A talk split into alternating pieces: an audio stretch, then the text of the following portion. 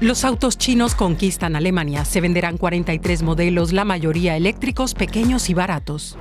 El bajo coste es importante para los clientes europeos, por eso hay una gran demanda de estos vehículos pequeños. Los alemanes aún dominan el mercado nacional, incluso en coches eléctricos con una cuota del 40%. Pero, ¿por cuánto tiempo? China es ahora el país que dispone de mayores conocimientos en cuanto a las baterías modernas.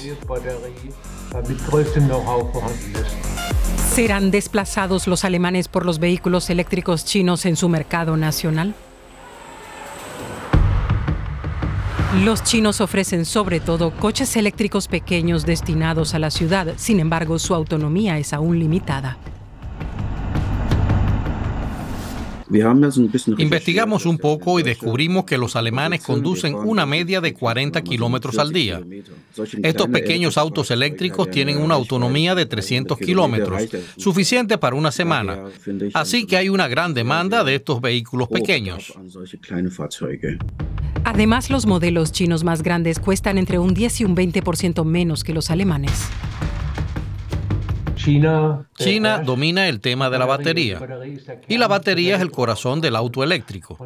Por eso hay fabricantes como BIT u otros con vehículos muy innovadores en el mercado y eso preocupa mucho a las empresas alemanas del sector.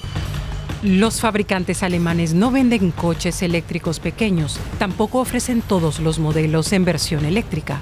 ¿Por qué los antaños líderes de la industria automotriz van tan rezagados? Hoy en día los fabricantes alemanes de automóviles están estructurados de tal manera que el 99,9% de los departamentos de desarrollo están formados por ingenieros clásicos que aman la mecánica y la carrocería, que provienen de la ingeniería mecánica, pero que nunca han oído la palabra electroquímica. El buque insignia de la industria alemana aún se beneficia de su buena fama, pero no puede dormirse en los laureles. Ese es un punto fuerte de la industria automovilística, sobre todo de la alemana ser cada vez mejor debido a la competencia. Por eso nos alegramos de esa competencia, le haremos frente y saldremos airosos de ella. Para lograrlo, Audi, por ejemplo, busca cooperación con el líder del mercado chino, SAIC una ayuda al desarrollo para el fabricante alemán de lujo. Los chinos llevan la delantera técnica en el desarrollo de coches eléctricos. Recibieron subvenciones estatales multimillonarias durante 15 años. China es, infinitamente dinámica. En Alemania se avanza a paso de tortuga, se mire por donde se mire. Por eso los fabricantes alemanes tienen que salir de Alemania en cierta medida. Algunos ya lo han hecho y están creando departamentos de desarrollo internacionales. Así están más cerca de las innovaciones que hay en otros mercados. Pero precisamente ahora Alemania quiere independizarse económicamente de China.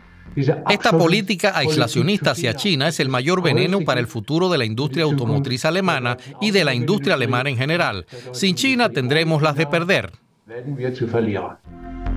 Según los expertos, en cinco años los chinos podrían asentarse en el mercado alemán. Los alemanes tienen que acelerar en el desarrollo y la digitalización de los autos eléctricos y abaratar costes. Si no, la industria automotriz alemana podría perder el liderazgo en su propio mercado.